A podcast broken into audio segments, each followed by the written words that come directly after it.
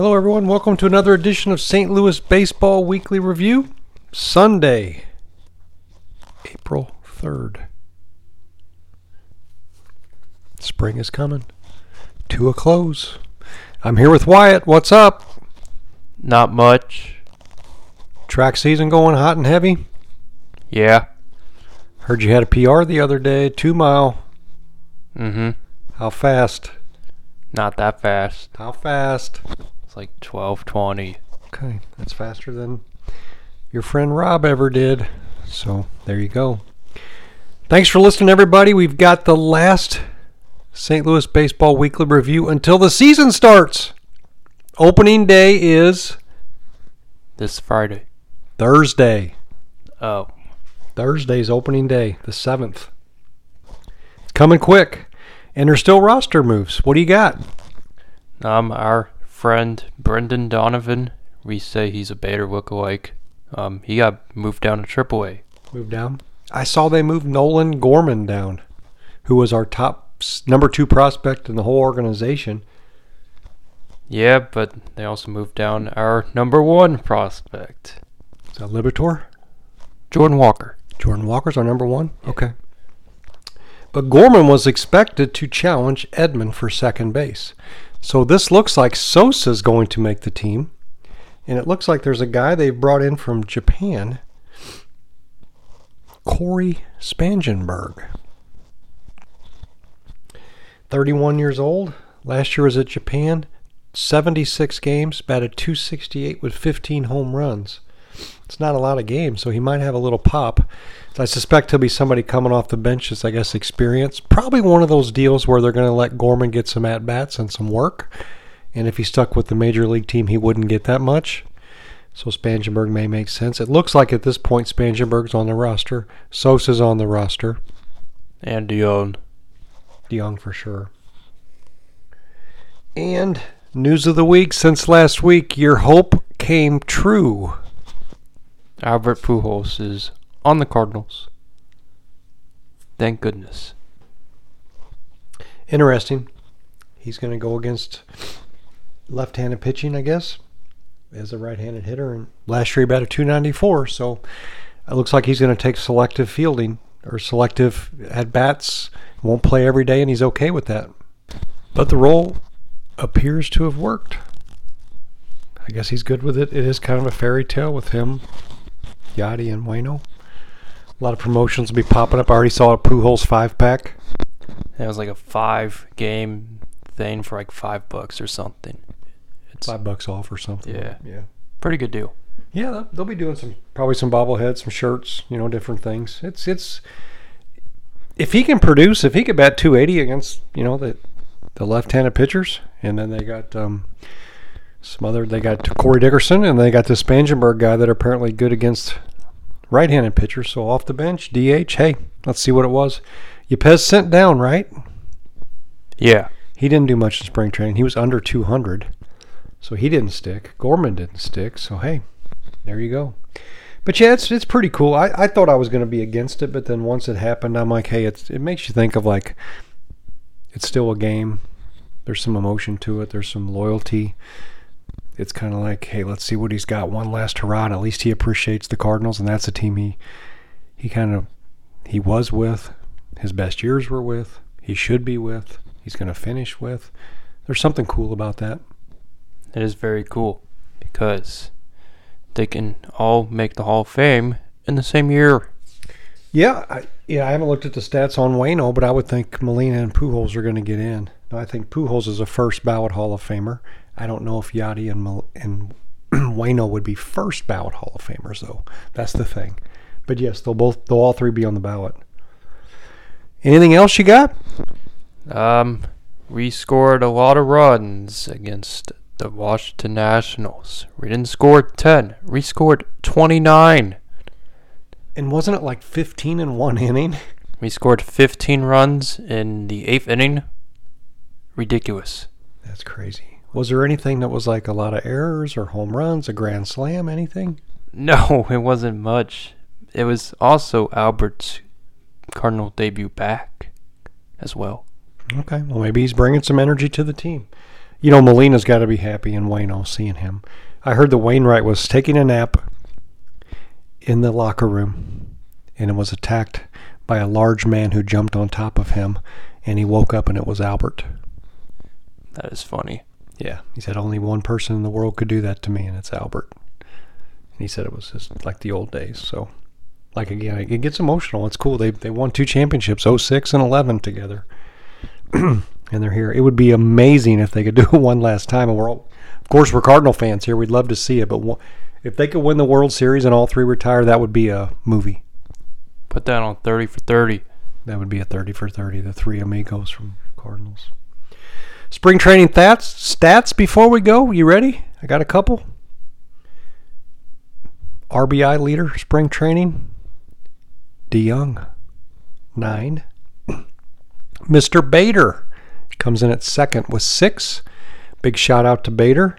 He got a two year deal signed, avoided arbitration.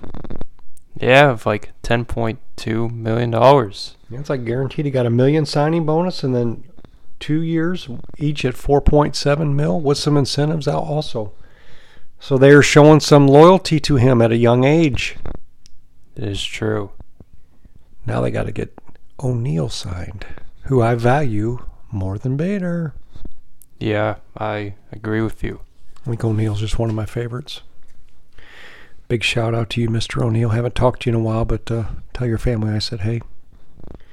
Next stat batting average. Goldie, 526 spring training average. That's that's incredible.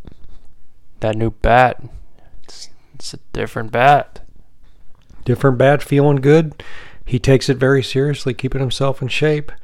And then we got DeJong is batting 500. DeJong something to prove this year. Came back. They were wanting to think about getting another shortstop. He took a different approach. Uh, met with some different consultants in the offseason. Did change some things. And hey, batting 500. Home runs. Who do you think's leading that? Goldschmidt. Yep, three home runs. And DeJong's got two. He's in second. Yeah, Dion. Whenever probably Dion heard the Cardinals were going after a shortstop, he took it personally, and he's unleashing it now. And in his interviews, he wants to be in St. Louis. He wants to be a Cardinal for life. He realizes the tradition. He's putting in the work. Let's give him a shot. You know, if it works, that'd be great. Great story. He, he's shown flashes of being above average and actually pretty darn good. So, come on, Paulie. Do it for us, buddy. I'd rather keep you than get rid of you. Because I think, of anything, our position players are good. We've got great defense. Offense is a little questionable at some spots, but I think we're still above average.